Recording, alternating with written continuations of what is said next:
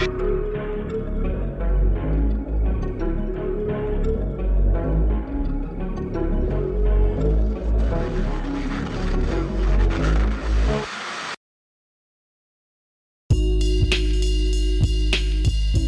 is going on, Almost Canaanites?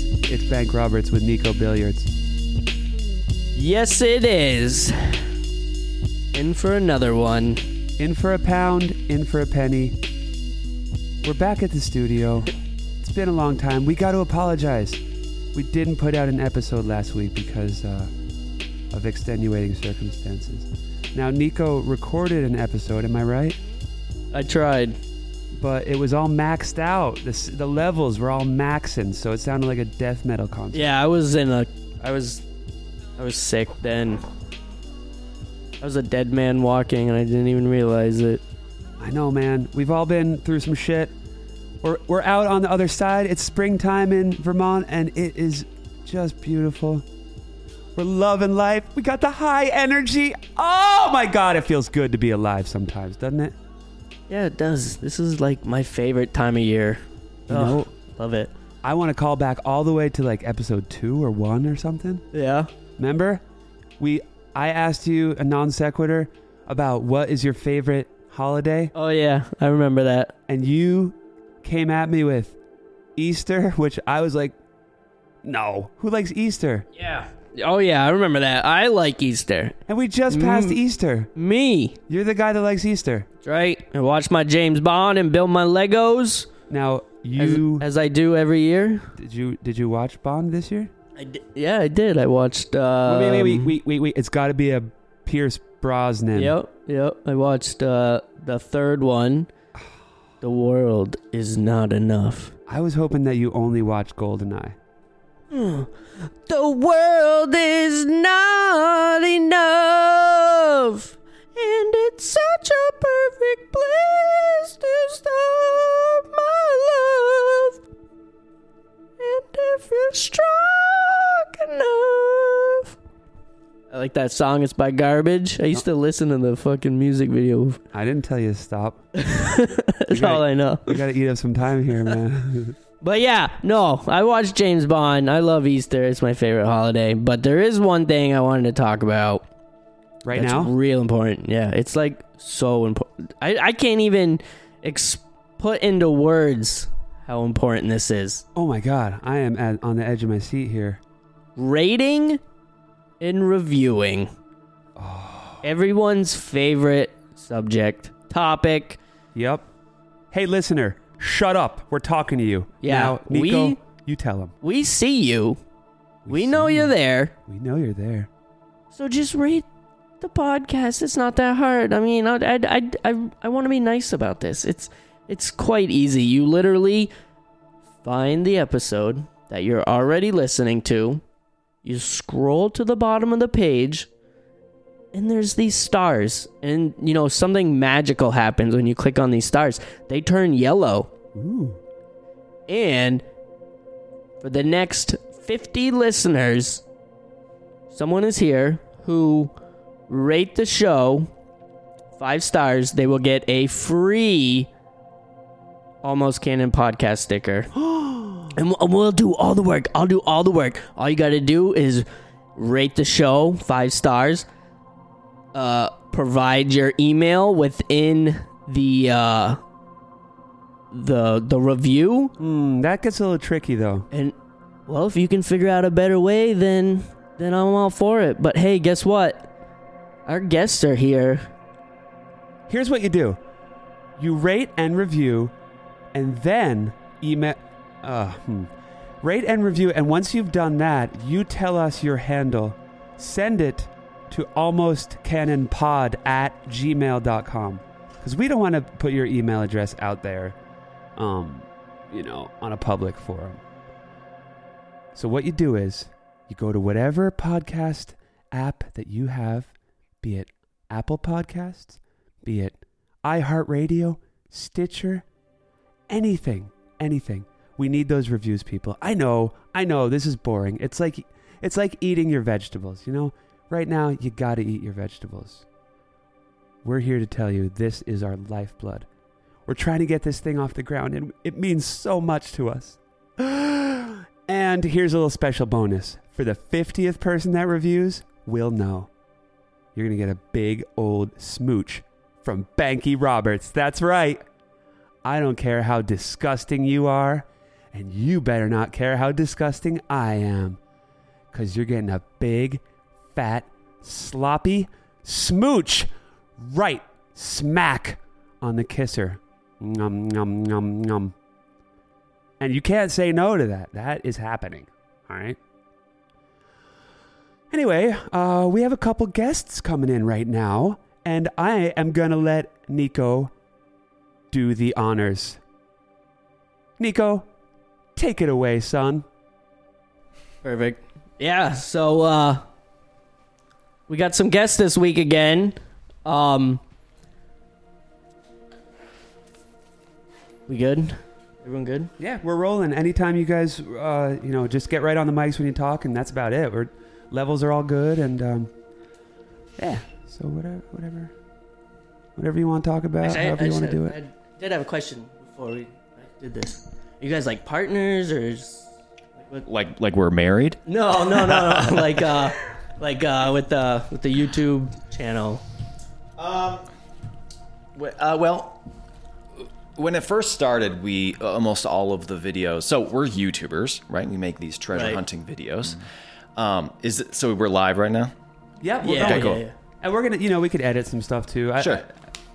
I- Nick, why don't you, can you give like an official intro, um, and then we'll just we'll just get going. You know, just just say their names so we can Right. edit that right. in nicely. And, All right, so yeah, we got two guests tonight, uh, Brad Martin and Eddie. And I'm sorry, but I'm Give definitely. it your best shot. I want to hear. oh no no no no no no! I don't. It's You pis- go. Piscucci. Okay, perfect. oh come on, that wasn't that hard, Nick. I, I mean, I, I, I heard it a few times, um, but I was I really wasn't sure what it was. So No, Oh, yeah, no hard perfect.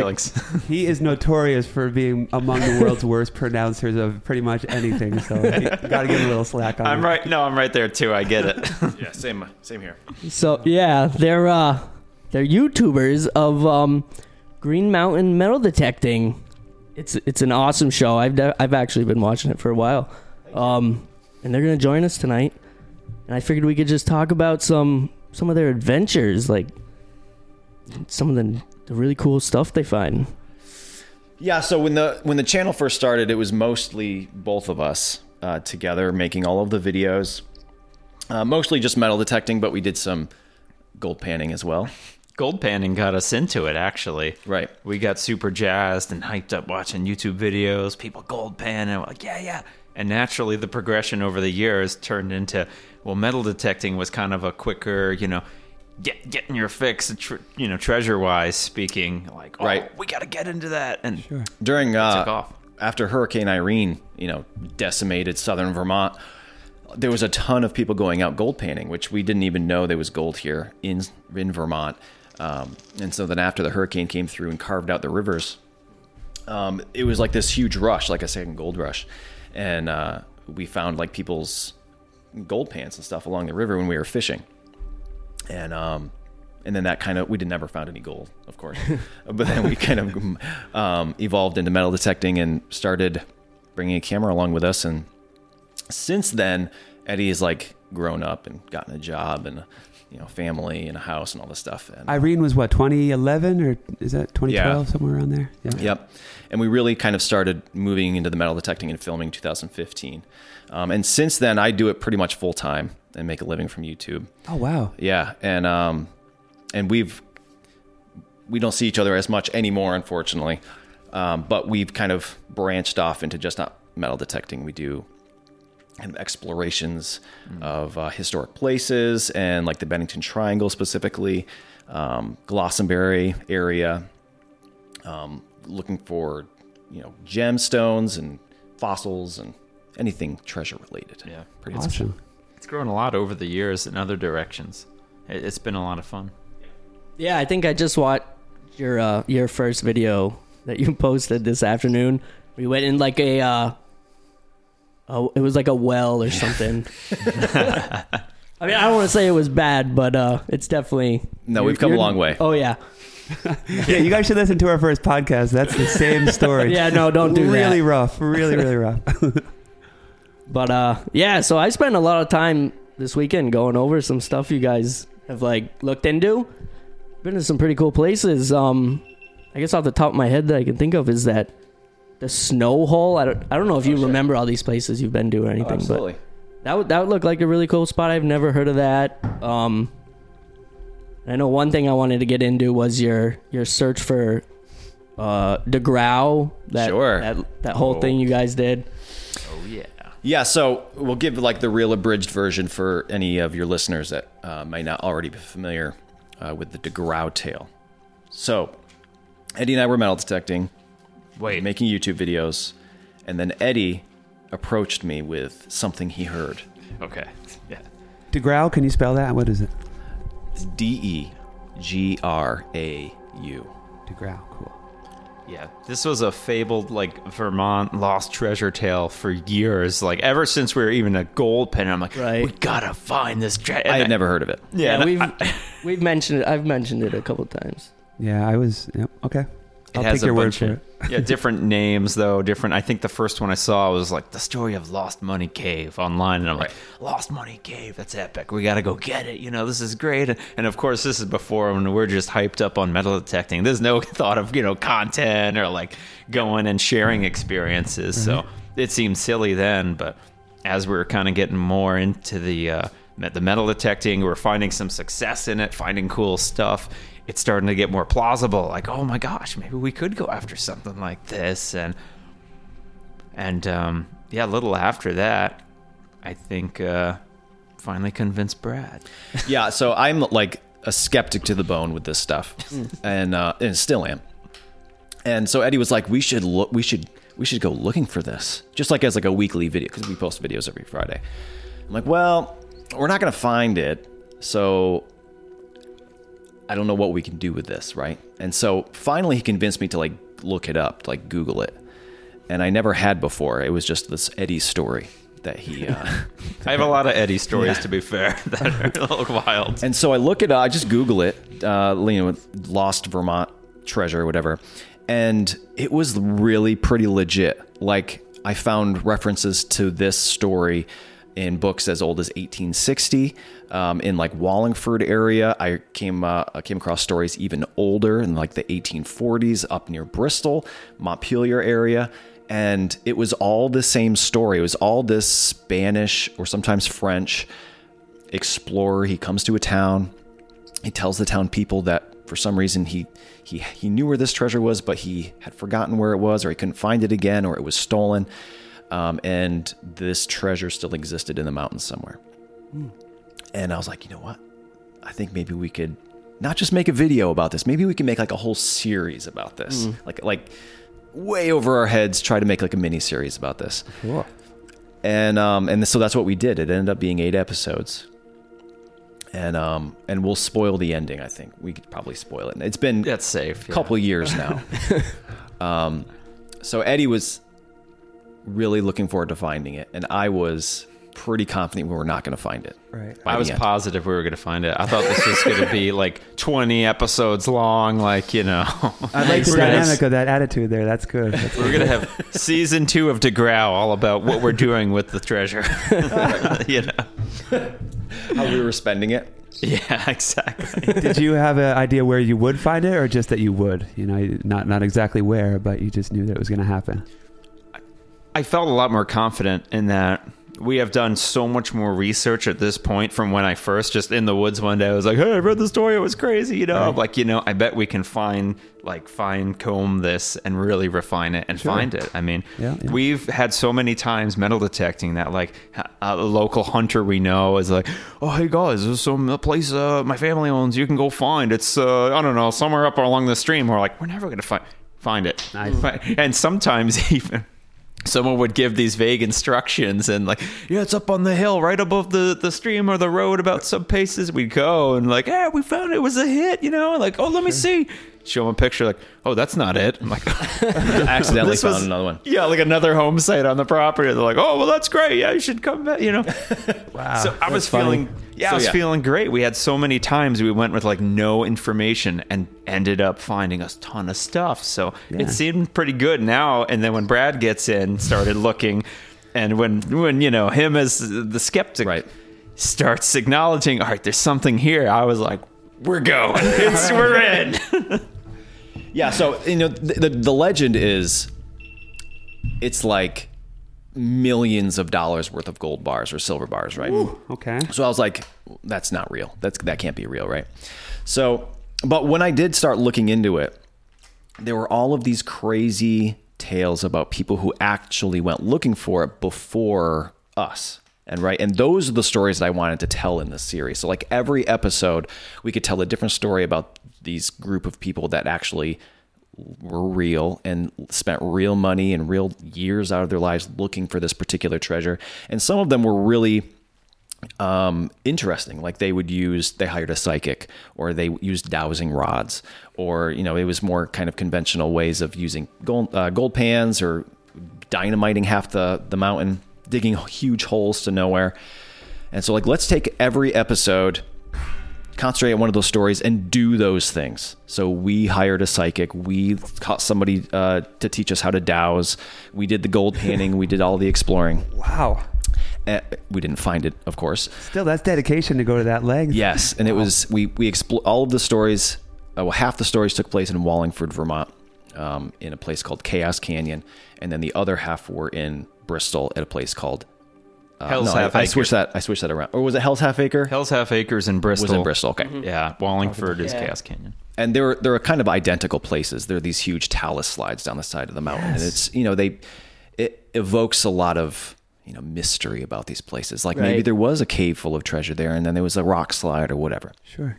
So like And- we've talked. Sorry, we Yeah. talked about White Rocks. Yep, for Yeah, sure. So that's Right. That's where so it is. this was supposed uh, supposedly took place there, uh, one of the two places, and also going along with these is all these supernatural stories, right? So there was this a demon dog that guarded the treasure, and if you touched the treasure, the treasure would disappear, and a demon dog would appear.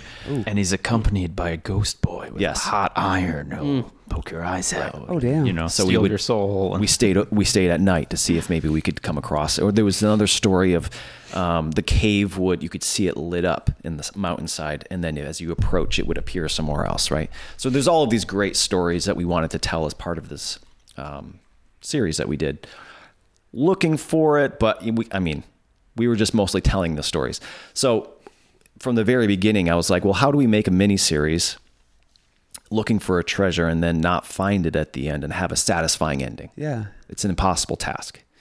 Like you have, although you haven't like a 15 seasons of uh, the Oak Curse of Oak, Oak Island. Island, yeah. Right? They, they haven't found anything.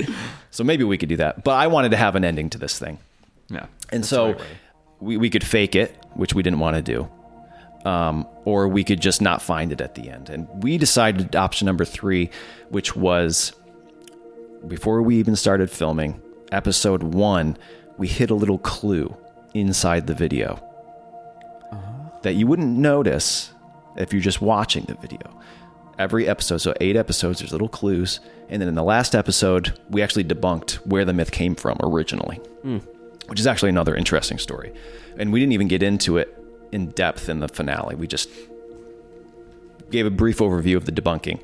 And then we said, well, we just stole Vermont of their treasure legend, right? It doesn't exist anymore, unfortunately. People have believed it since the 1700s, right. and we just ruined that. So, you, you set out to debunk the myth from the beginning. pretty much. That was like a narrative arc that you were going for. pretty much. Uh, yeah. But then in the last episode, we we we destroyed this for Vermonters, but we replaced it with a new one because we buried our own chest of silver bars in the mountains of Vermont, and the clues in every episode, all eight episodes, No way. where's the treasure map to find the treasure. That's so and cool. so we we we we aired the final episode a few days before Christmas. It had snowed. There was like a foot and a half of snow in the location where we buried the chest, right? Nobody's going to find this thing till spring. Guaranteed. Hmm. Some dude f- flew from Kansas City and found it in like three days. Yeah.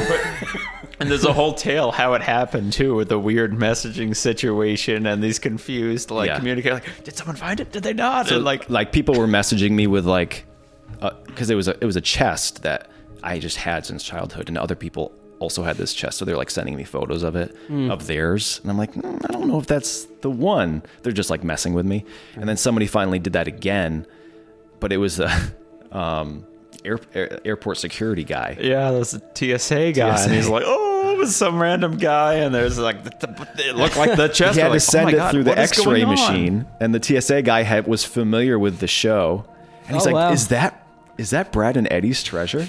and he's like, "Yeah, I found it." So Can anyway, I can I ask how big was your reach at that point? Like when you put that challenge out there, so that you were able to get your influence all the way to out to a place like Kansas City. um, I, I think there was probably like eighty thousand subscribers on YouTube, which isn't huge. um, you know, speaking in the grand scheme of YouTube, Right. But um, and that that series fell in popularity immensely because in even talking to friends of mine, they're like, "Yeah, I stopped watching it. I knew you guys weren't going to find the treasure." Oh wow. Yeah. Um, but but once that final episode aired, I think people went back to watch to try to figure it out for themselves because it was a puzzle. It was like Right. it was like a cipher, and there's all of these things Like- involved in it. Well, I Forrest think- Fenn vibes to it. Right. Right. And his treasure had like just been found Yeah. when we did ours. So we're like, all right, this is perfect timing. It's going to be a new thing for people. Um, and then a, the dude found it in like three days. But there's a secondary chest there so that people can find it forever, right? You, you if you find it, you it's kind of like a geocache, right? You Oh, write your cool. name in there, and we'll send you something uh, if you find that second chest. Um, only two other people have done that though Wow. since Yeah. last Christmas. and you're changing the location, or is it in the same Same spot. same spot? Yep. Okay. Yeah. yeah. Um, so anyway, so that's that's the DeGrau treasure, and the legend is a lot of people still believe it. In in Bristol, in fact, it's like a huge local legend. We went to a place where one of these people actually searched for it uh, in like the 1840s, and there's just like dig holes everywhere, and this whole side portion of this mountain, the bottom of South Mountain in Bristol, um, people really believed it. But we talked to a guy who owned the land for a time. Right. He walked us out there, and I was like, "Oh, every weekend I'm out here shooing them away. Like they dig a hole here, and then next week the guys at this pile of rocks are like digging through it like something under there." And I was like, "Get out! He was just here." Yeah. It sounded wild. Is this the place where there's a peregrine falcon um, reserve or preserve? Oh, I don't know that. It it might be a different spot that I'm thinking about then, but I'm I'm kind of familiar with that area as Sure. well. I thought maybe that was the the place, but anyway. Uh, yeah, it's it was an adventure for sure. Um, kind of, and also we didn't like do all of the research beforehand. We were kind of like figuring it out as we went. Um, before every episode, we did all of the research for what we were going to do next, and then we'd like learn something new and be like, "Whoa! Like this is." This is like when we found the guy that owned the land that all that digging happened on. It was like, how? That was yeah. That was a big moment for us too. I mean, I feel like we were kind of both going on our own. He was out debunking kind of every step, like, "Yep, no, it's not looking good, Eddie." But for me, I, I was honestly getting more excited. Some parts we went to. I mean, a lot Yeah. of it, a, a lot of it, I was even skeptical of. Like, we met with a guy on the dowsing, and I was like, "I don't know about this, man. This Oh, is yeah. this is some witchy stuff." And and a lot of com, um, you know feedback from the comments too. People were like, "Oh, you shouldn't be meddling in it." right. but they were very- like firm believers. Oh, like, yeah. oh, if you use those rods, you'll be possessed by the devil. Yeah, they said like the devil's work. But believe it or not, very legitimately, like no like YouTube BS stuff. Found a cave with dowsing rods, like just like first time out in the woods, just Yeah. us like, all right, figure it out. Just a cave. So I thought right there again, I'm like, we got it. We're in. This is it. Right, right. I don't want to sidetrack you too much, but have Yeah. you been possessed at all? Like, have you found any negative repercussions from? I don't believe it? I've ever been possessed. Okay, no. okay, just- Although we did speak when we spoke to the psychic, um, she did say that she spoke to DeGrau himself. Really? She she didn't say that he possessed him, but she spoke to him and uh, he gave her some clues. Okay. Yeah, it was pretty interesting. So, from her point of view, the, the treasure is real. It, it, it's Well, you know, I kind of felt bad because then in that in that episode, she tells us that she spoke to DeGrau, and then like. That He was real, yeah. And then, like ten minutes later, we debunked his even existence. oh no. Um, but she was great. She was a sweetheart. She was. I mean, he could have been real. I mean, we were finding literature with two different variations of his name, and Yeah. So what we ended up um, coming to the conclusion for with DeGrau is that um, are are you guys familiar with Jonas, uh, Jonathan Smith, who's the, the Mormon guy who founded Oh, sure, Mormonism sure. Yeah. in Vermont? Yeah. Right. Up in Royalton, that area? So when he first started, his big thing was finding lost Spanish mines of treasure. And that was like, and he was using dowsing, and he was using the stone in the hat. You know, the the. I don't know a whole lot about Mormonism. I watched the South Park special, right? I think that's how we all probably know about it. but the, he was he was looking in this hat with a little stone in it in the very beginning to find treasure, and he was making waves in Vermont. And there was this author in Burlington who wrote almost a parody book about him and what he was doing. And the lead character in that, who was kind of a buffoon, um, was named Mister Gow which then morphed into DeGrau and then spread across Vermont. And this story that this author in Burlington wrote, kind of making fun of uh, the Mormon, the very early sprouting of the Mormon religion, um, was published in Vermont newspapers. Like the whole novel, like it'd be like two full pages of a paper in 1840. And then the next week would be the ne- another two full pages, and it got this whole novel out there, and it became a play in Boston. It was huge, um, and then it just morphed into this Vermont legend that, unfortunately, I mean, maybe maybe Jonathan Smith was onto something, but So I know at one point Smith. you guys had brought mentioned something about Captain Kidd. Yeah, so it was that was first, and and I'm not saying that Joseph Smith started because of Captain Kidd or whatever, but it was all happening at the same time. Um, Captain Kidd legitimately buried treasure Right. in Long Island, and somebody found it and dug it up, or like the officials found it, um, and that's that kind of sparked a huge treasure hunting thing in New England in like the early 1800s, end of the 1700s. We have a friend of the show. She's a master diver, and she swears that she found something related to Captain Kidd's treasure in Northfield, Vermont. New Hampshire, or, uh, Massachusetts. It's like right on the border in New Hampshire, Massachusetts. Interesting. Um, and I apparently the island it's called it's named Clark Island, but they call it Kidd Island because supposedly Captain Kidd buried you his treasure there. I don't. She she she won't tell us. Come on. Right, She I won't. know. We, we tried to pry it out of her. She was not going there.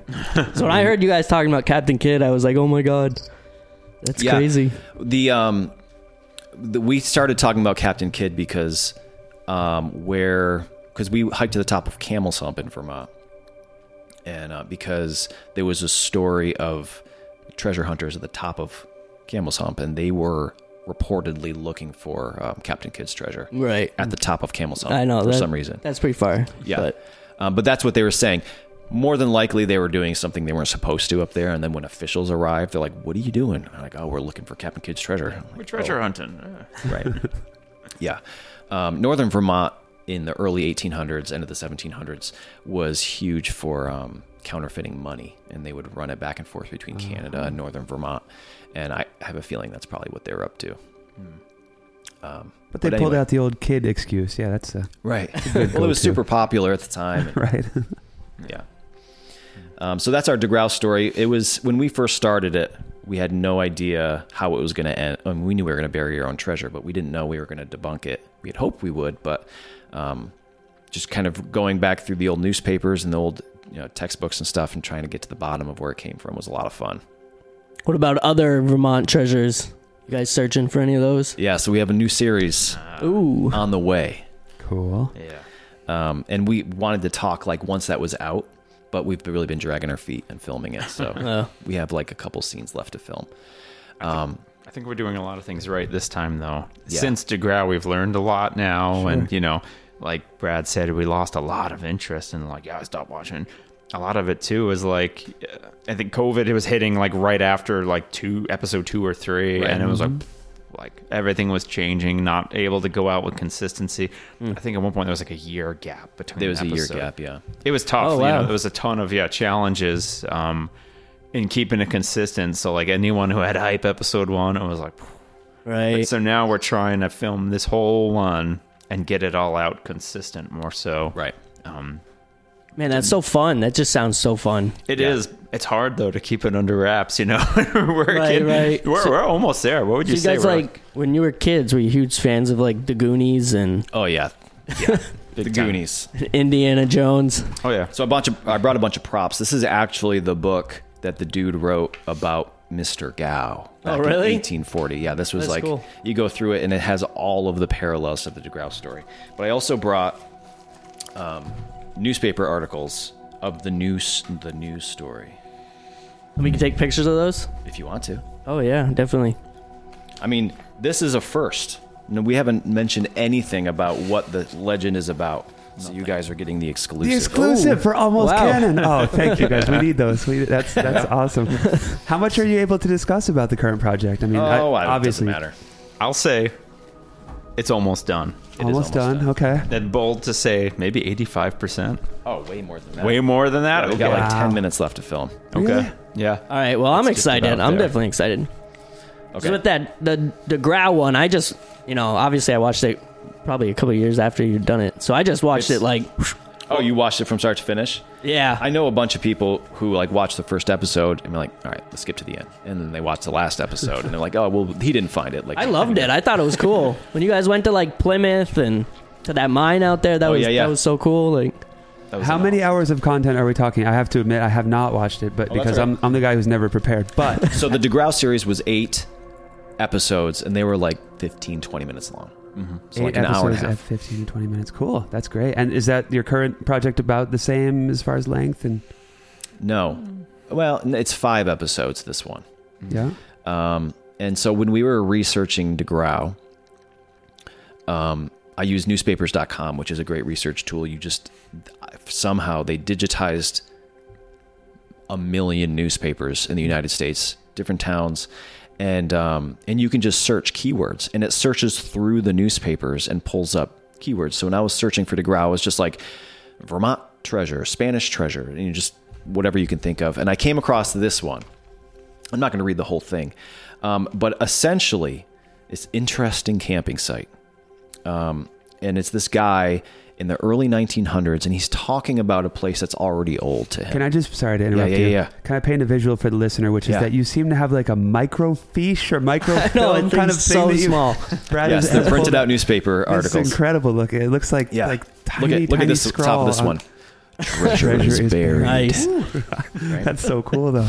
Anyway, I'm sorry to interrupt you. Go, go ahead. Yeah. Brad. So this this newspaper article here, it says um, this guy's walking through the woods in like 1910. This is when this is from 1910, and he's walking through the woods and he's talking about a place that's a hundred years older and it's just ruins at this point. It's from er, like 1805 or so, and he's saying that the old owner of this tavern. Now this location is how would you describe this place? It's on the top of a mountain, on a stagecoach road that was well traveled. Yeah. And it's To get there now, though, you either have to have a four wheeler or right. hike it, or Hike it's it. hard to get to. It's in the middle of nowhere. Yeah, and even back then, it was kind of in the middle of nowhere for for its time. Absolutely. It was about the halfway point between two bigger towns in you know uh, southern Vermont. Um, That's kind of like Jamaica, actually. And if you were traveling over this mountain, you would have had to stop at this stagecoach stop to rest and feed your horses and do all of the things. Right? It was the only thing Right. allegedly. Between, And so this man, the owner of the tavern, Mr. Perry, uh, was accused of his patrons disappearing on his land. And there were all kinds of accusations whether he was murdering them or whether they were disappearing for other reasons. But in the end, he was accused of taking their wealth, of these people he's disappearing, and burying them in a plot of land that he chose to be his future grave. Um, he did eventually die in 1820, and this legend s- spread quite a ways to where some students from the local college in like 1850, 1860 actually went and dug up the grave. they were that sure. Yeah, they Wow. were pretty sure.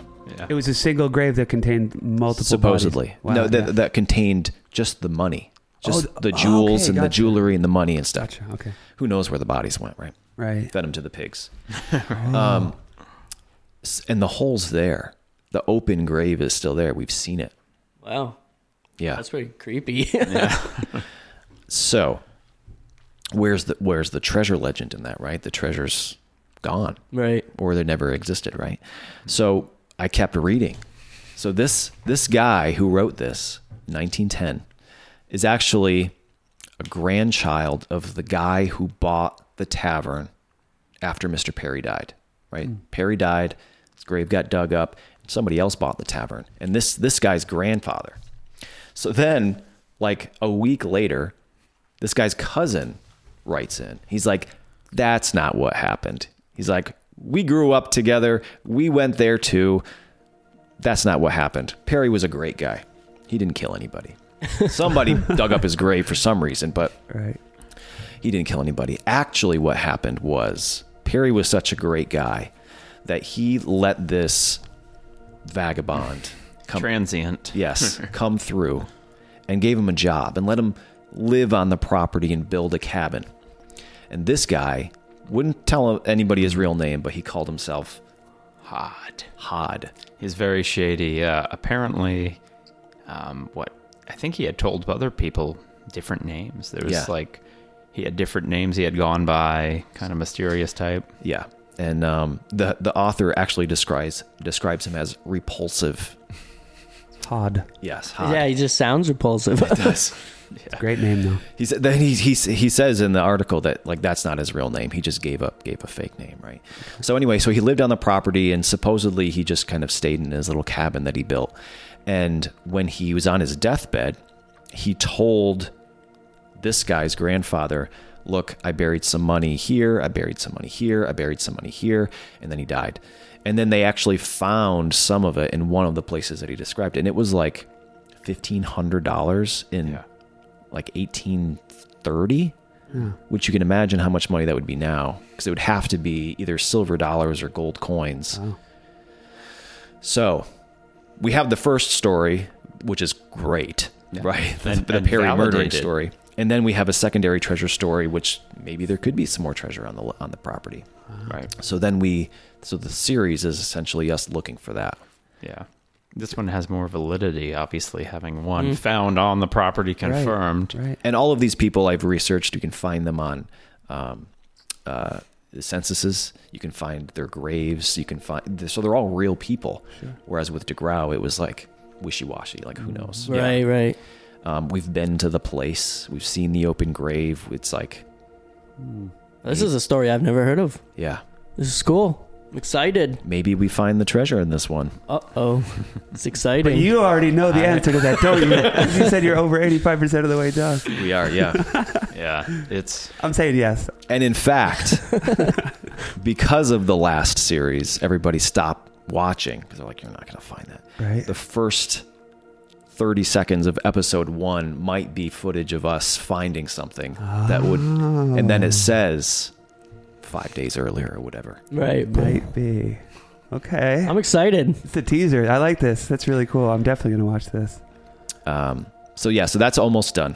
We kind of had some wrenches thrown in because of snow and yeah. other And when did you guys start filming this or, you know, uh, c- gathering Like this all together? I think. As you say, yeah. August of 22. Yeah. Okay, so that's That was probably the first. that's not a, I thought I thought we were talking about a multiple year span, but that's Nope. you know about half a year or more. We had hoped to finish it before snow, before the leaves even changed. Yeah. We thought we were going to have it done in like a couple months.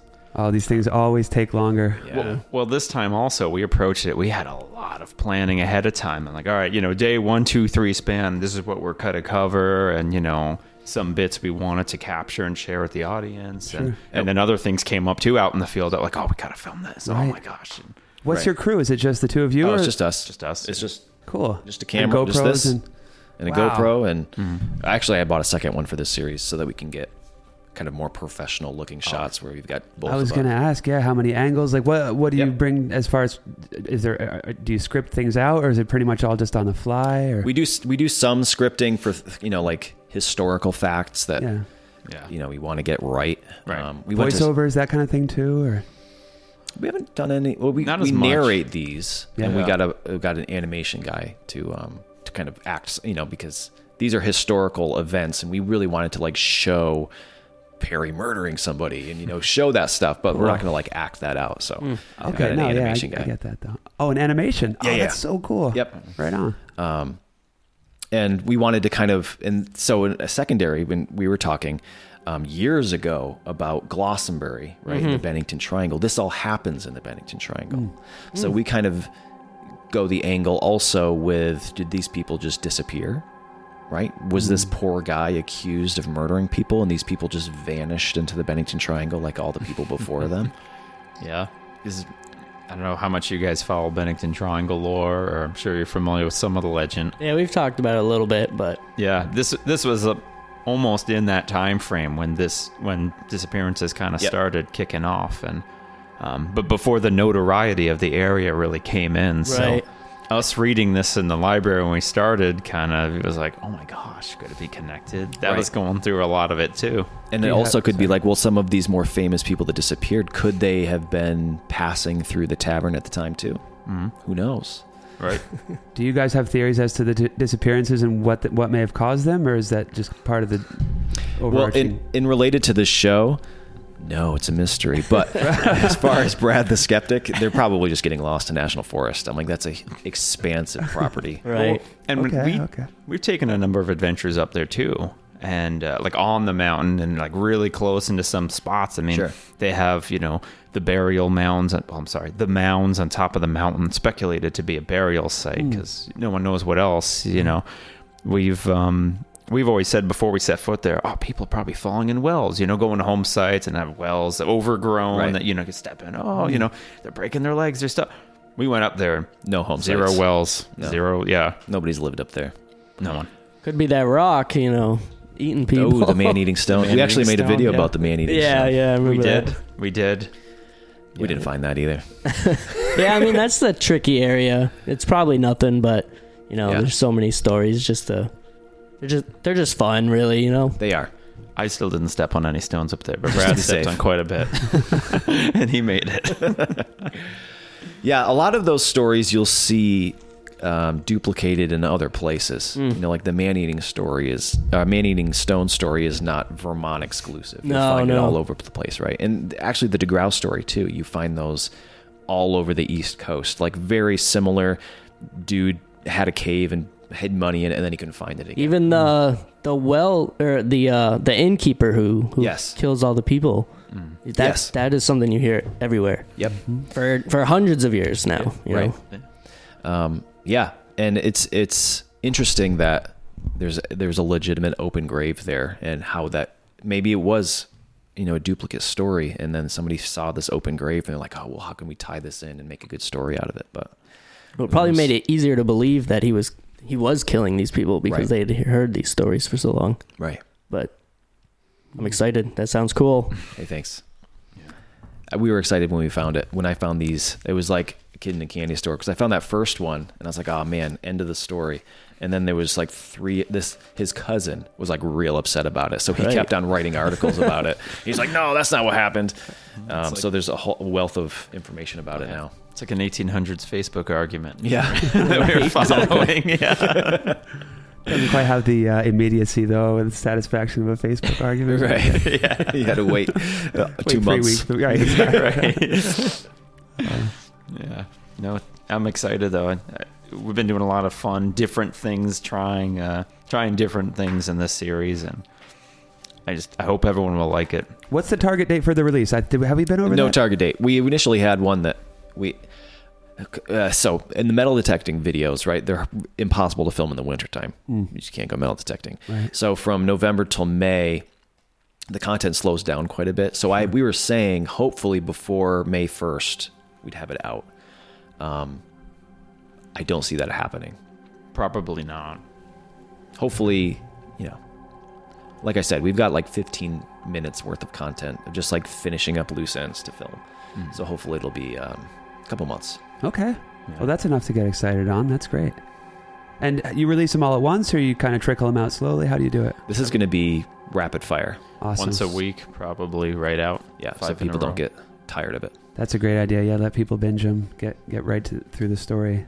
We Right. did make a uh, theme song for it that we Yes. put out. There. Yeah, so we do everything. So we did make a theme. There's like an intro like segment that looks pretty good, pretty Hollywood. Cool. Yeah. And um, What do you do for the theme song? I'm, I, I- I dabble in music too, so I'm interested to hear about Sure. that kind of thing. Like, like what do you use? Do you, uh, is it like uh, live music, or do you program it on a computer? Like, what, what do you do? well, I have a studio, so I went to school for music, and I worked in Oh, a recording on. studio um, Cool, cool. first half of my life. And um, so I just have a Pro Tools set up at home, Nice. Yep. and um, Eddie wrote a guitar riff, and uh, recorded some cello and some Right. piano and some Wow. And it kept evolving, evolving, kind Yeah. of layering on stuff, and then it was just its own thing. That's so cool. Can we share that? Uh, no, you don't have the. It's not out yet. It's going to come It- out with. The, I can send you the, The intro. song is the- out. with the music Oh, the song is. Oh, yeah. Please If do. you have an That would be- Apple, I can like, I can airdrop it to you, or I can just play it through this mic. It's up to you. What, what- yeah, let me. Can I? I'll put it in in post actually because I this is a PC. But um, Sure. If you can maybe email it to me or however you want to get it Sure. to me, I'll I'll throw it in maybe after the after we're done talking and just so people can have an Sure. idea of what you guys I'll play like. it so that you can hear it, and then you can comment on it, and then you can put it in post. Does that sound good? Sure. Yeah, that's great. So here's the intro.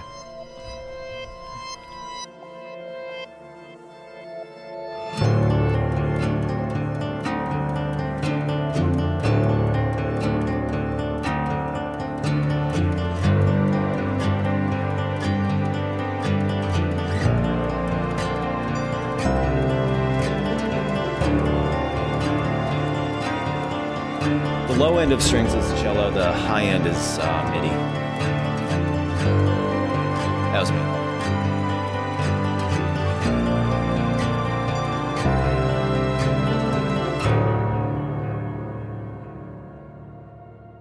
That is super super pro, man. Wow, Yeah. that's so cool.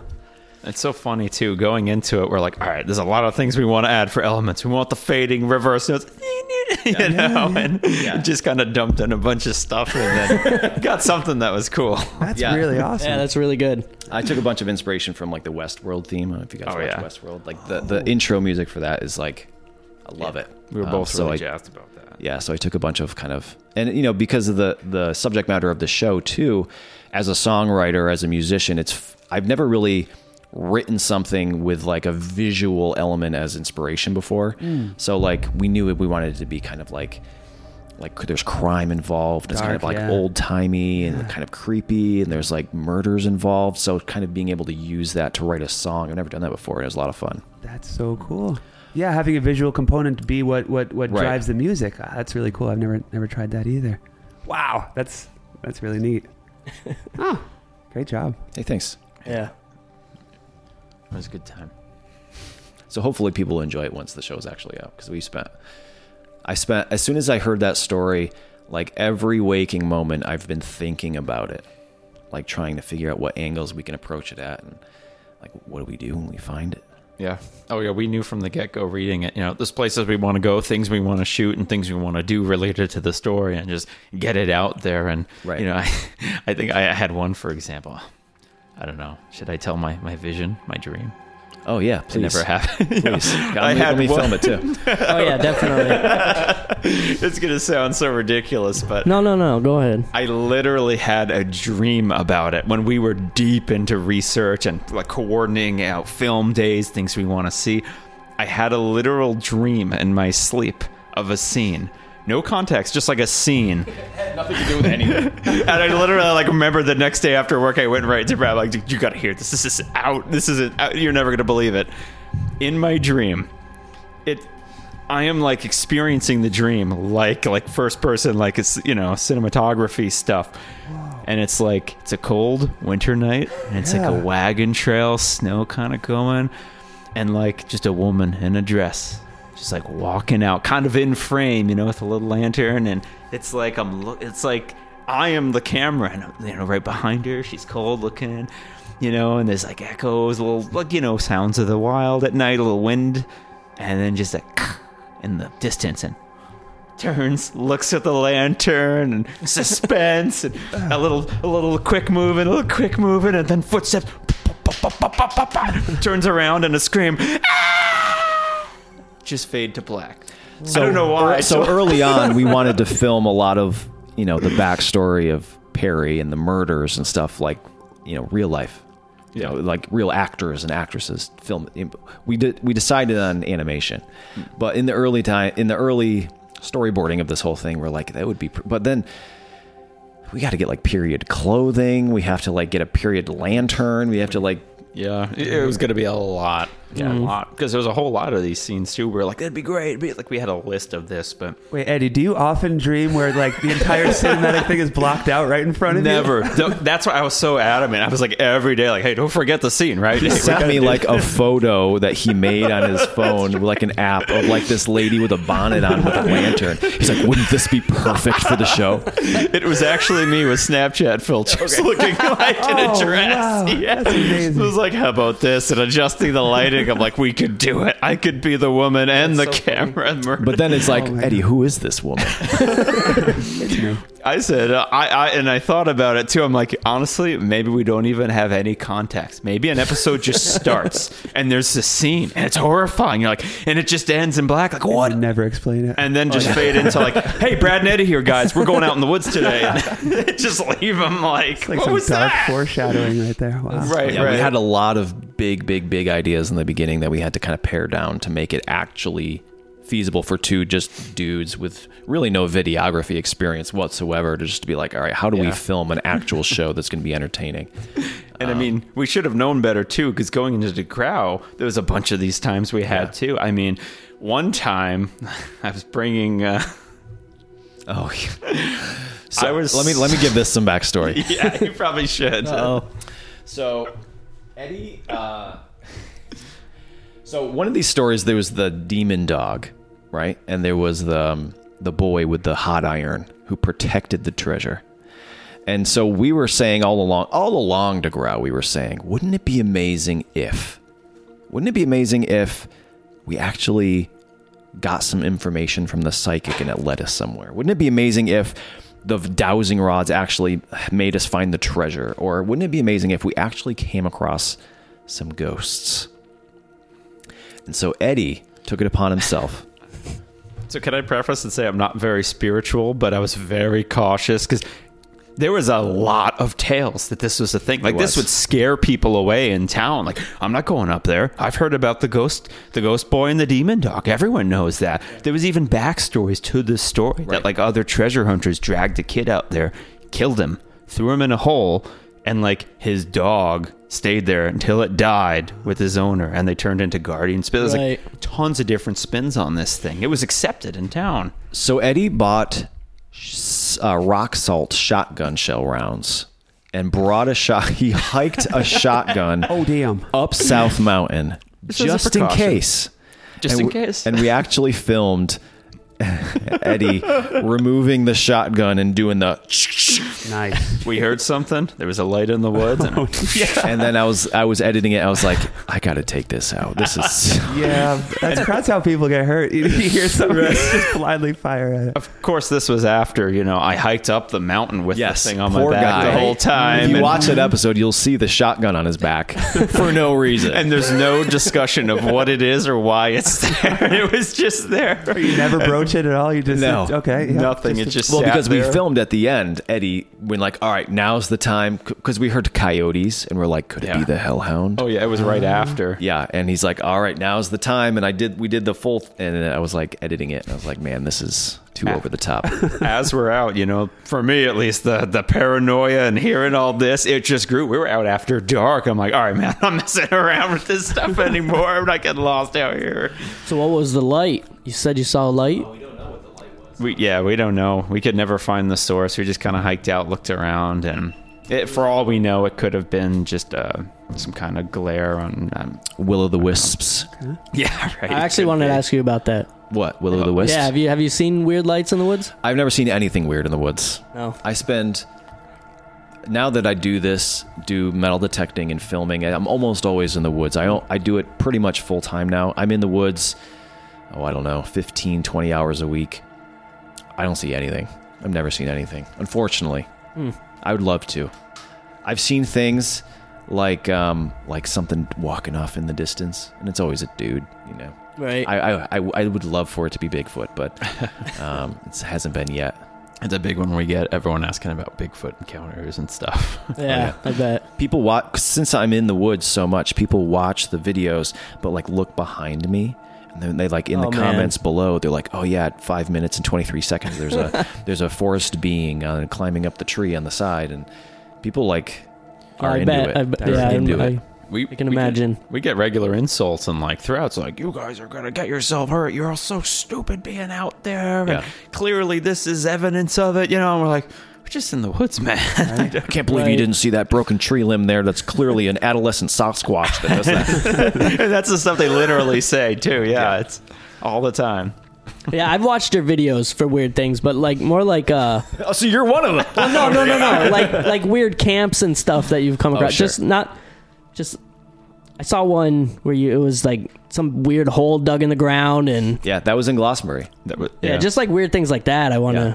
like anything creepy or anything, you know. We um yeah, so so the Bennington Triangle and Glastenbury and um a lot of these areas they're all in national forest. So you can't actually metal detect and take artifacts out of national forest. It's very illegal. So all of our adventures in those areas, we never have metal detectors with us. We just kind of come up with some reason to go there because we find those places interesting, right? So that video you're talking about, um, we had hiked up to the South Glastenbury ghost town, which was um, it was first it was a logging camp, and then they tried to turn it into like a summer resort, and it lasted one year before the train tracks got or the trolley tracks at that point got washed out. So we were up there exploring that and just making a video, and we came across this hole that somebody had very clearly recently dug, like a big deep hole. Yeah. Um, and then there was like little kindling pile, and there was a bucket, and we opened the bucket the first time, and we didn't see anything. right. But then we revisited it like a year later. There was and a there was a note. a note, and a utility cart with like a tarp over it, Yeah. and all sorts of. They even had like feathers tied up, like little dream catchers in the corners. Like I was looking, at my. It was pretty weird. Ritual site. Oh, so man. someone was like staying there or something. Seemed like it, but it was an hour hike, maybe Yeah, from at least. from a ro- from the closest road. It was like an hour hike.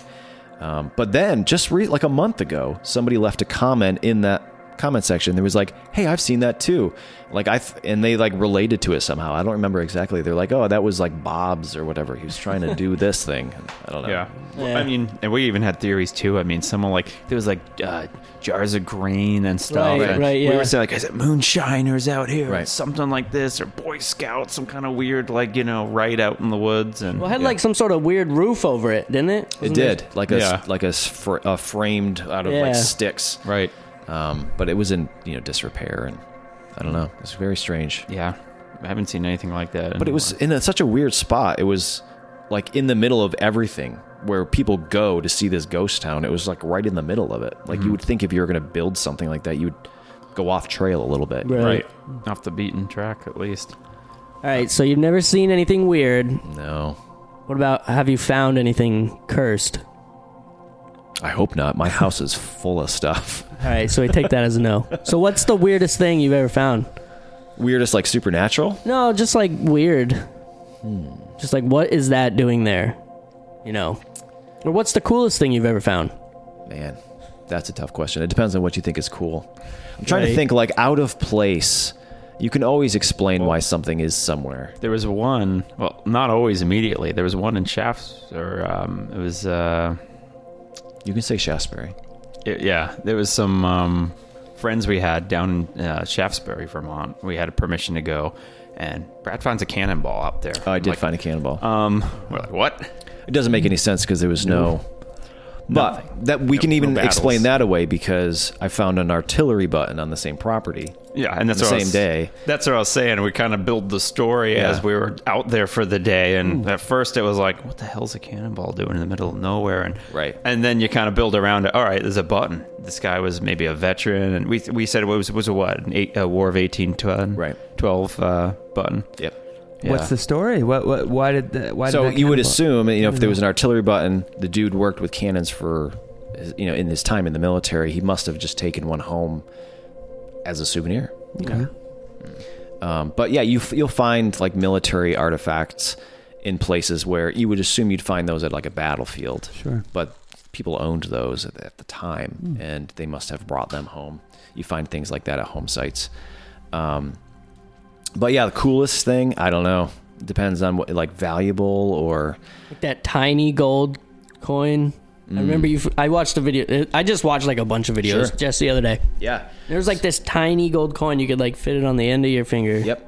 Yeah, so the, one of the like biggest eye-opening things for me when actually starting the hobby of metal detecting is when you find coins pre like 1850, they're oftentimes foreign coins because they just weren't making enough money back then. So before 1850, foreign coins were legal tender, but before 1776, all the coins were foreign, right? So British coins, French coins, Spanish coins, um, and that little gold coin was a tiny little Spanish uh, half escudo, uh, which is like eight reals. Which so you think of it like um like in the Goonies when they have the, thing, the the coin, that's a big eight real coin made out of silver. So the one that I found was a tiny little equivalent to that, but it was like this big and it was gold. Uh, 1786 was the date on that. Um, but yeah, so foreign coins pre 1776 are like pretty common.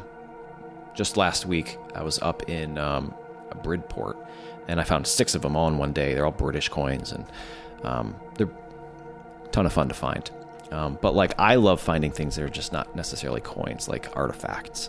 Um, probably the people that like are new to my channel know me most for is I found this silver pendant uh, with a woman's name on it um, and her birth date. Uh, I actually don't remember what it is. It was like 1794, I think, was her birth date, but her name was on it. Her birthday was on it. it made it very easy for me to research. Um, and I made a whole follow up episode of her life, her family's, you know, coming to America, and my hypothesis of how this thing wound up where I found it.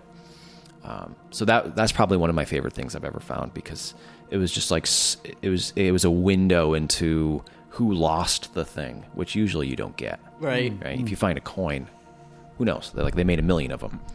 Um, but when you find something that has somebody's name on it, it's like you can actually paint a picture of who it was. And it's funny because when we when we went into metal detecting too, it was like the big prize possessions. Like we're gonna get so many sweet coins going Right. to it, and it was like all about coins. But kind of towards the end of our or, or our current state where we're at, Yeah. it's things like that that are trackable that ends up your favorite. Like my favorite one, yeah, I you know back when we started, I was like, oh, I gotta find gold and silver coins will be the best. I found a, a Tombac button that was like my favorite to date. Um, I'm sorry, a, a what button? they're like a Tombac button, an old school, um, like colonial. Um, Tombac is a material. It's like a copper alloy. It's like a bronzy yeah material. And, and I didn't think anything of it actually, but we put it on the show. All it was, it was just a simple button and just had a tiny little crown up in it. And hmm. I didn't think it. I was like, oh, sweet design, you know. And a commenter actually went and was like, "Do you realize what you had?" And I think a couple people offered money and stuff. Yeah. And I was like, "What do you mean?" And they were sending articles, and it was like a British loyalist group, like a militia button that they were oh, like wow. the direct nemesis of the Green Mountain Boys Right. in the area. I was like, "Oh my gosh!" And it quickly was like, "This is like the coolest thing I have." You know, it's some local like, all right, this has a story. This was local around here and significant. So stuff like that has become way more like treasure to me than like you know another large cent and Right. like silver we find. Yep. So when you guys go to a site, like say you were just up at Bridport, Yeah. um, what what process do you use to determine how to narrow down your search? You know Sure. what I mean? Um, well, like Bridport, for example, because of the size of the channel now, like I get invitations to places, and people usually have already done the research and figured out where where we're going, right? Okay. But for for I can speak on their behalf. Um, they kind of got permission to this. What's great about Vermont is people own it. Farmers specifically own a ton of land, right? So on this particular property, it was hundreds and hundreds and hundreds of acres. So they got pro- uh, permission to this property because of the house that still stands as an old house, and they went around the house.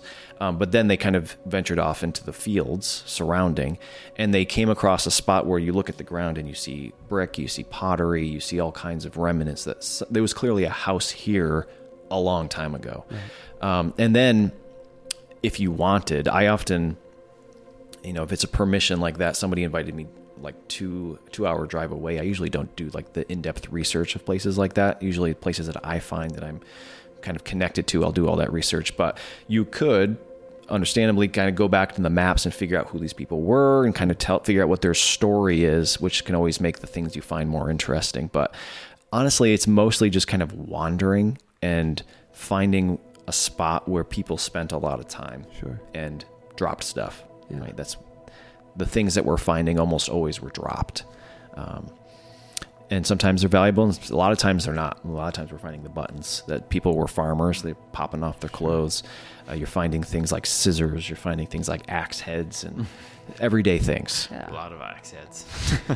Have you fun. guys developed like a sixth sense about these kind of things now? Like you just kind of know, uh, like somewhere in your brain, it's tingling. Like I got to go Sometimes. here. I, I think there's something to it. Like I know some of it could be just subconscious, like when we've done it so many times. Right. How many times we've been walking down a trail and I'm like, see that little hill berm up Yeah, there? Eddie's actually pretty That's good a at that. cellar hole. Yeah. And they're like, really? And we go up there and there's a big foundation. Like, it's a cellar in there, you know, things like that. Remember, can we talk about the giving tree?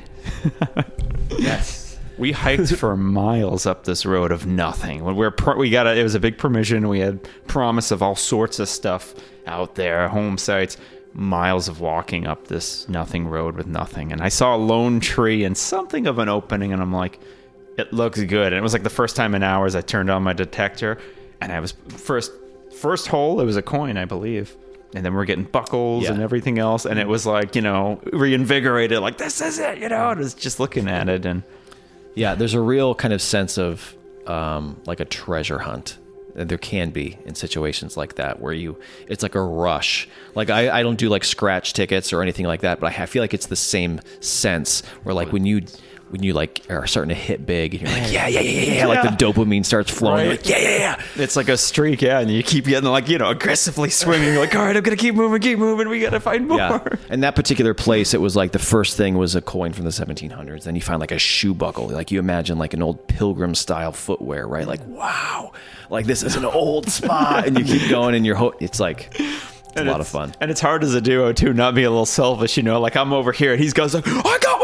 I'm like, I'm coming your way, man. and I'm like circling him, like, yeah, do your thing. That's great. give, give me some of that. So is there a little bit of competition there when you guys are out together? Like nice. Not intentionally, but you know, sometimes, yeah, like you know, when I'm like, oh my gosh, what is he getting over Right. there? I gotta get in. Gotta go you know? check that out, You know, it's, it's all part of the rush, kind of in the moment. But we don't set out and like, you know, Like who's gonna collect more? yeah, right? like hey, let's do a comp. Occasionally, we actually do go to these events, metal All right, we- detecting events. We usually do competition then, somewhat. we do a competition. It wasn't your newest video. Didn't didn't you just something about North Carolina? Yeah, right? so I actually just went to North Carolina. Like I was saying, Eddie has like a job, and he do, he can't do all of the adventures. I like. Boo. I'm, I'm able to get him for like one day a month for this series that we've been doing, uh, but yeah, I went down to North Carolina. Um, I was affiliated with a metal detector company. Imagine that. I know that like folks who aren't familiar with like the metal detecting world, it probably seems weird that like people get sponsored by metal detecting companies. It's like it's a bizarre thing. And there's like 750 people all in this one spot. It was a huge gathering of people who metal detect. And you know you've got the shovel brands, and you've got the metal detector brands, and you've got the pouch, you know the, the treasure pouch You're brands. sponsored by shovels too. It's crazy, right? Oh, that's awesome. It's really weird. There's been weirder ones that I've tried. oh, yeah. so, um, so anyway, so yeah, there was a big event. Uh, it was called Dig Stock. Um, no yeah. way. yeah, and uh, there was like seven thousand acres of land that you know you pay your ticket and you come and you, you meet the YouTube people and you meet like you know like the um, occasionally they'll have bigger like uh, Oak Island people there. So like somebody that was on my team was on uh, what do they call it? The second Oak Island show. oh, um, beyond beyond Oak Oak I Island. So there was some of those people there, celebrities in the in the space, you know. Um, and then you just get free reign on all this land, right? And it was fun, but none of my buddies came with me that time. And then I got COVID and had to come home early. But it was fun for the one day I was there. Sorry, dude. Yeah, thanks. Don't regret going. Not going though. It was a long drive all to get. COVID and then have to come home. they I have didn't those think you'd around here. What's that? They have those around here. Uh, there's usually a dig stock in the south, and then one um, near the Canadian border in New York. What was the name of that town? Shazy? Chazy? Chazy, Chazy, New York. That's right. It's right over, um, right over the lake there from Burlington, pretty much. It was there a couple years. I think that they're looking for properties, new properties. Yeah, yeah. That was good. That so was if any listeners time. out there own thousands of acres of farmland, let Digstock know. Maybe there can be one here. yeah, the good people too. Um, so yeah, so when what I was getting at is with when Eddie and I have another friend Chris um, comes with me to these events, we'll usually try to make a competition out of it, and we even have to have, have a trophy. Oh yeah. looks like a shovel. It's it's got some history too. It's Oh, so, so it's the same trophy, and you just pass it around. Yeah, except That's the last guy who who won it like three years ago just never brings it anymore. so He's hoarding it. yes, he's hoarding it. So the dig stock Don't itself, it, it doesn't. It's not a competition for. Uh, No, no, no, hundreds no. It's just uh, just between gathering. you uh, guys. yeah. Okay. Yeah. Okay, that's cool though. But if for the sake of the videos and for the sake of fun, uh, we make a competition out of it. Keep track of points. Sure, sure. yeah. Um, but yeah, it's fun. It's, it's funny. Like I was saying, people who are familiar with the hobby, there's like so many. I guess it was true with any hobbies, right? Even with like music recording, right? Um, there's all of these inside jokes, and there's all of these people get sponsored by microphones and things that's like that. It's you wouldn't imagine it looking not being familiar with it, but it's the same way with metal detecting. Um, it's a huge industry, and it's fun. Fun to find treasure. I tried talking him into hosting some kind of event around in Vermont. I'm like, hey, you know, It'd be a lot of work. it. Yeah, we, we talked more logistically about it, and there's so much that goes into this. And Yeah. But if you can round up enough sponsors, possibly throw some, throw a bunch of money your way, it could be a reality. Are Could you? be. Would you actually consider doing that, Brad, or is that like more kind of? Maybe. I um I'm really the thing that makes I've kind of moved from getting the dopamine drop of finding things metal detecting to making video content. production side, yeah, Yeah, so that's what I, like this new series. I've been having more fun with this than anything. Doing the filming and like doing the two angle cameras with like a ton of bokeh in the background. We got the backs of my head when we're it's on him. You know, like Yeah. yeah, good cinematography. I've been having a ton of fun with that stuff. Can I ask you? Um, Yeah. And this might be kind of like you know, like behind the scenes, Sure. too much how the meat is made or whatever. But what are some of the lessons that you guys took from DeGrau, from shooting DeGrau, that you that you're able to bring into this current shoot, and Yeah. you know, like to give you shortcuts or, or there are lessons that you may have learned along the way? Uh, definitely figuring out what the story was ahead of time. Okay, yeah, I mean, because we didn't know where it was going.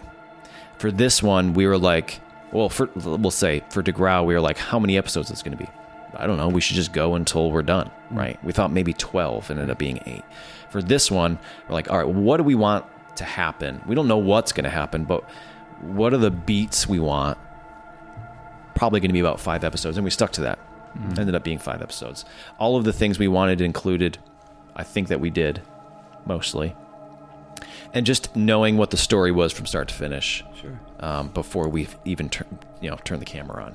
yeah. Yeah, I, I think it it was pretty hectic when DeGrau when you, we we had a couple articles we started with and we ran with and we went to places and made trips out of it and it was kind of like as we as we uh, hit those off of the list we went we ended up back in research back in research Yeah. and it take us new places and you, you know um, what what the story looked like on our kind of uh, mental storyboard was a straight line as we go through and do more research halfway through it turned into this like zigzag of we're here here here Yeah. and this time i think we we really hit research hard just crossed out everything we could find ahead of time going into this And- Right. We like just researched the heck out of it, make sure there weren't any extra little avenues avenues we could Oh, go yeah. ahead of time.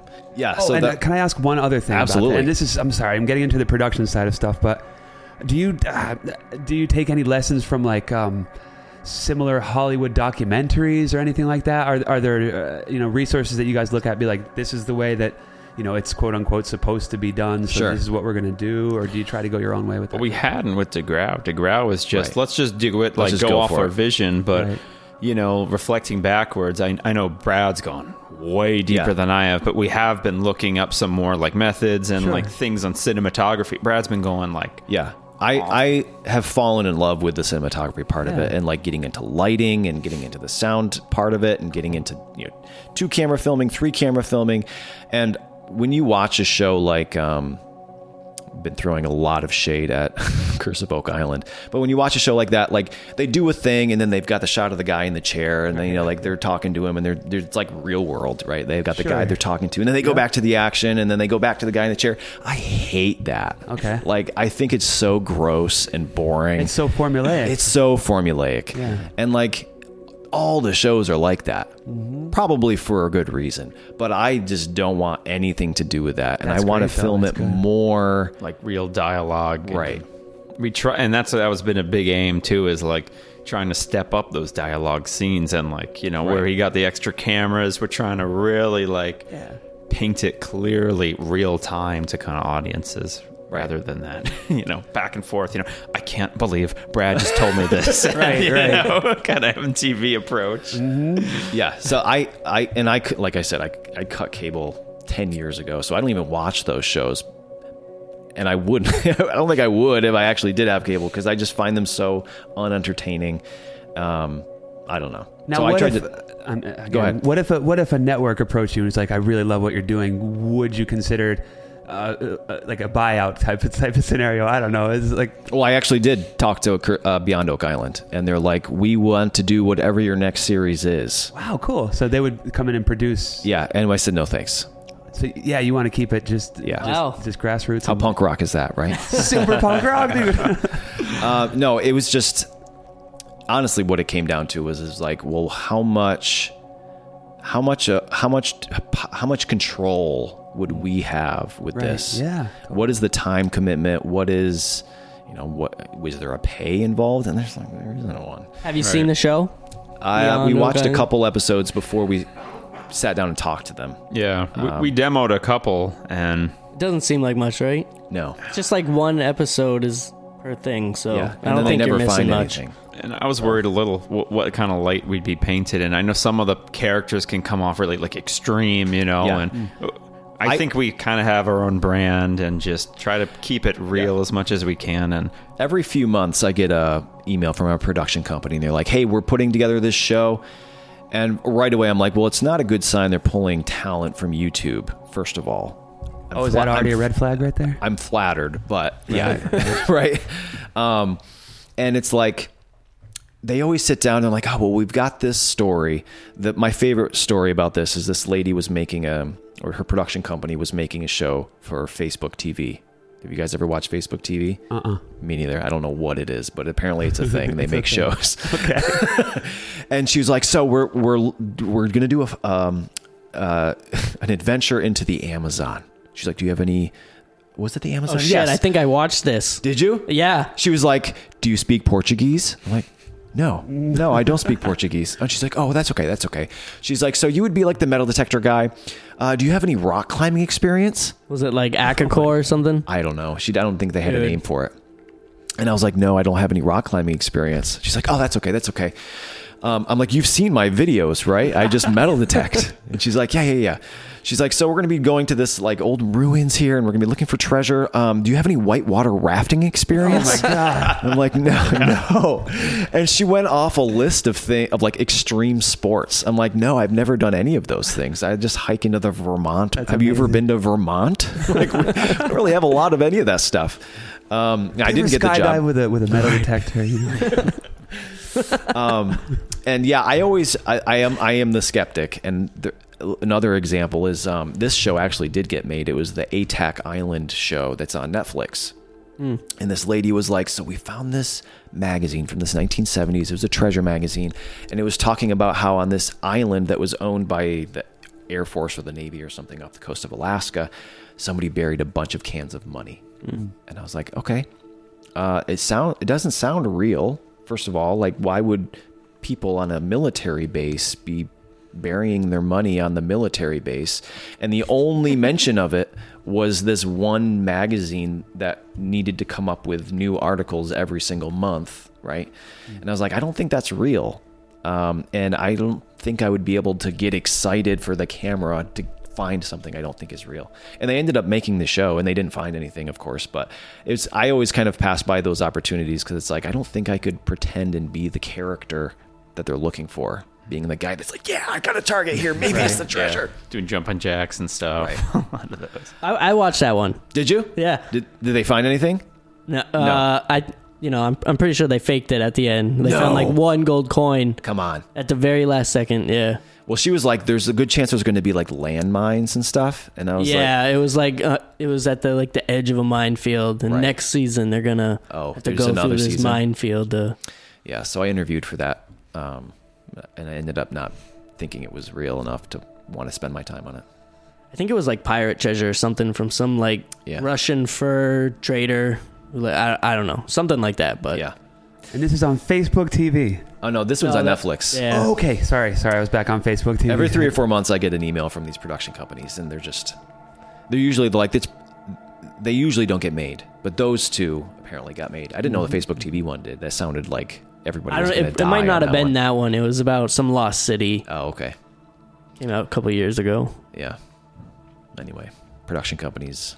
I've never I've never heard one where I was like, wow, I really want to be involved in this. You know, I'm just having fun making Yeah. YouTube videos. And how about almost down. starting? Oh, sorry. Go ahead, Eddie. I was almost down just to visit South America at the time. I ended up doing that on a private adventure though. So Do you have any dreams of starting your own production company? No, I don't think so. but what you have is is, I mean, it's almost a company, I guess, already because you you seem to be doing everything in house from right. film, soundtrack, Yeah. uh, you know. Well, the soundtrack, to be uh, quite honest with you, is because you can't. I mean, it's so hard to put music in YouTube videos and not get copyright claims. true, So yeah. it's like I'm a musician. I have a studio. I'll just write all my own music for the videos. Uh, it just makes that That's so cool. a non-issue, you know. Um, yeah, we'll see how this the next series is accepted. It's because it's not metal detecting videos because a lot of it takes place in national forest and you can't metal detect anyways. So that was a big ah. shock in DeGrau to a lot of people. Were really most like, of DeGrau is in national forest too. Right. They came out though. Where's the metal detecting? What is this? And you know, just trying something new. Of course, us go out, follow hints, and I mean, we're pretty much just out hiking up through these Yeah. rock slides looking for treasure. So are you, you- worried people are going to be like, "This is trash. We don't want this." Am I worried? No. I'm. I know some people are going to say that. Yeah, Have we you have the found that- I mean, yeah, expectation. definitely. Someone probably will. I know. I'm excited for it. Oh, thank so Have you found that your hardcore fan base is like super disappointed without the metal detection aspect, or is, is it, it? It's like the whole package, right? That's really what what they're there for. I, I feel like the hardcore fan base is interested in history Yeah. and the mm-hmm. excitement of finding something. Sure. So when that excitement of finding something isn't there, like it wasn't DeGrau, we had hoped that that final episode of us being like, now you go find it. Like we mm. hid something for you to go find. Now go find it. Um, it still wasn't accepted super well. Like one of my weekly videos will get like a hundred thousand views. Those all got half that maybe Okay. which mm. It's still still good for a YouTube video, but it's like people lost interest. Hopefully, with this new one, like I said, I know people are going to hate it. Episode one, five minutes in, they're going to be like, "What is this?" But I think it's all part of the experience. You know, we're gonna try some things. Some things people might not like. Some people will. Right. We and with DeGrau, I, I was really disappointed at first when some people are like, "Where's the metal detecting? What are you? What is the show even about?" And I'm like, "Ah, I hate yeah, it." we kind of regret, like in the very beginning, naming the channel Green Mountain Metal Detecting because now there's this implication that like there's got to be metal detecting and it. it's established, and you know, this is the brand we've kind of built around. So Um, we've but talked it is over- what it is. we've talked over the years transitioning to some but it's Yeah. it's so messy. It already is what it is. Yeah. But like, and I, I made this video last fall. Um, like a big part of my videos is is me kind of finding something and then talking about it. Like, you know, who may have lost this? Like, what was its purpose? And I'm find, finding things from colonial times that most people don't know what it is. so I'm like, oh, well, that's what this is. Mm-hmm. So I made a video, and there was just no talking, and it was just sound of the forest, just like digging, finding something, showing the camera. People hated it. People were so mad. I loved it. For the I record. loved it also. I had most fun editing that and filming it. It was I- great. I, spend hours on YouTube a day, so I compared it to I don't know if you how much YouTube you guys watch. Primitive technology. Exactly. That was my inspiration. I love that guy, and I saw it. I'm like, right there. That's it. That's the sweet spot, man. I love it. And yeah, it's funny. All the comments like, what the? heck? Everybody hated it. Yeah. Well, that's ironic though, right? Because the quiet, thoughtful video is the one that the people who do like it, they're not going to be the ones that comment, right? It's going to be the Maybe people that true. want the like the hardcore, like mm. you know everything explained and all the the- Right. th- th- those But are I the ones put all the vocal. explanations in the in the subtitles, just like primitive technology does. So if oh, you want to know what it is, I wrote it all out for you. Right. But, But uh, then you got to read. yeah, that's true. a lot of work. Yeah.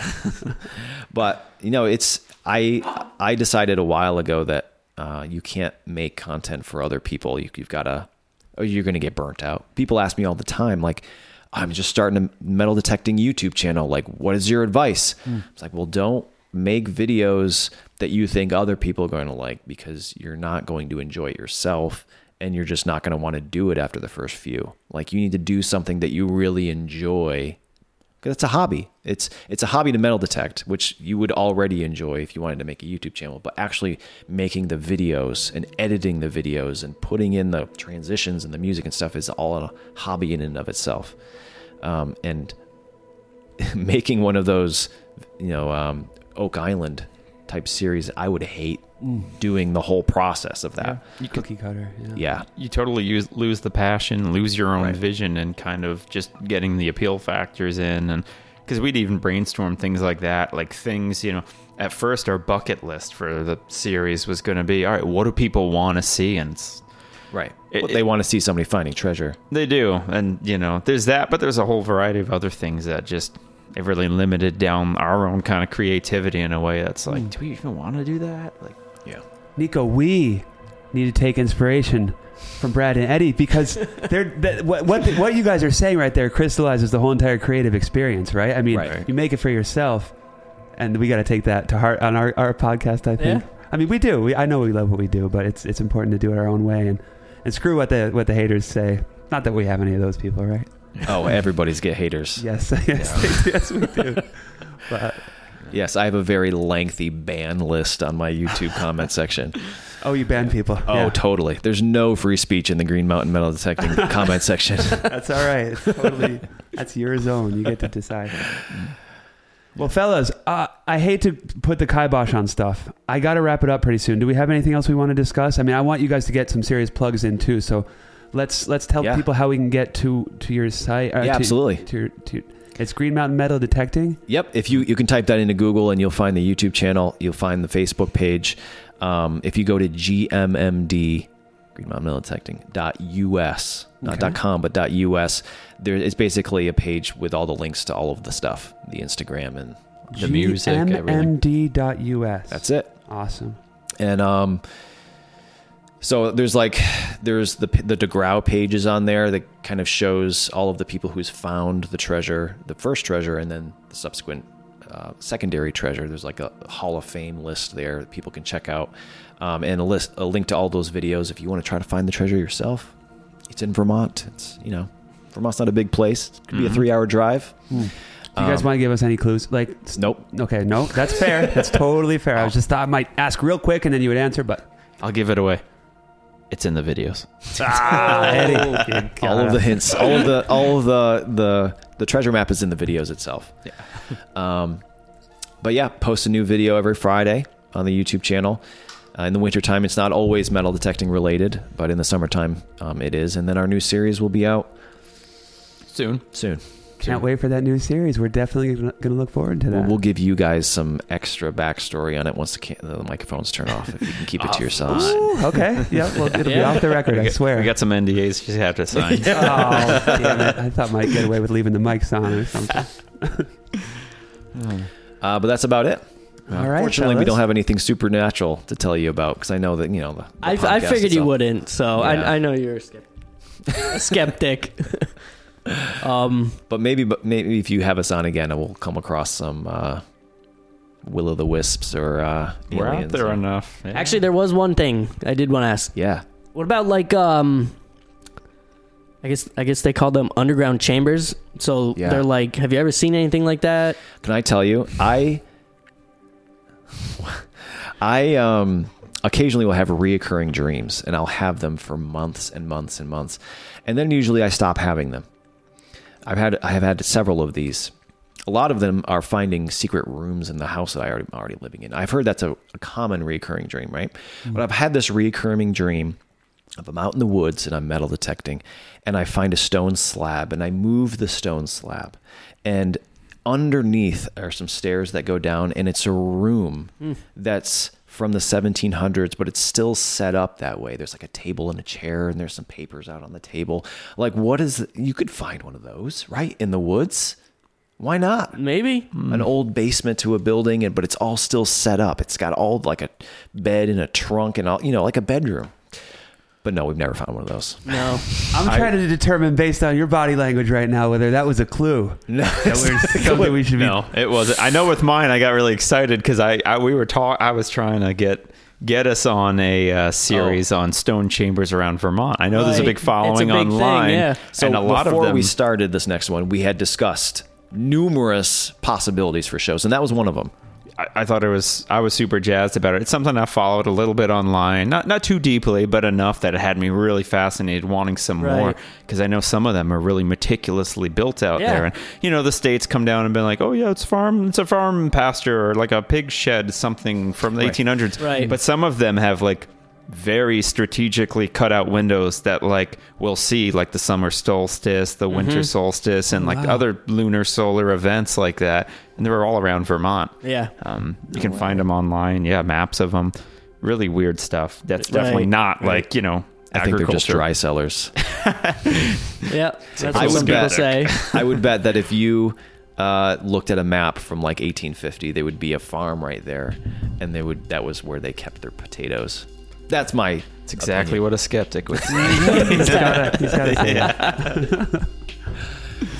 well, fellas, your enthusiasm is infectious. Hey, this thanks. is really cool, and we would love to have you back sometime. Um, so Love it. We'll be in touch. This this has been really fun. it's been a good time. I'd love to come back. Yeah. Yeah, thanks for having us. Thanks for Yeah, definitely. Thanks for coming. And that's almost canon. All right. Thanks, guys.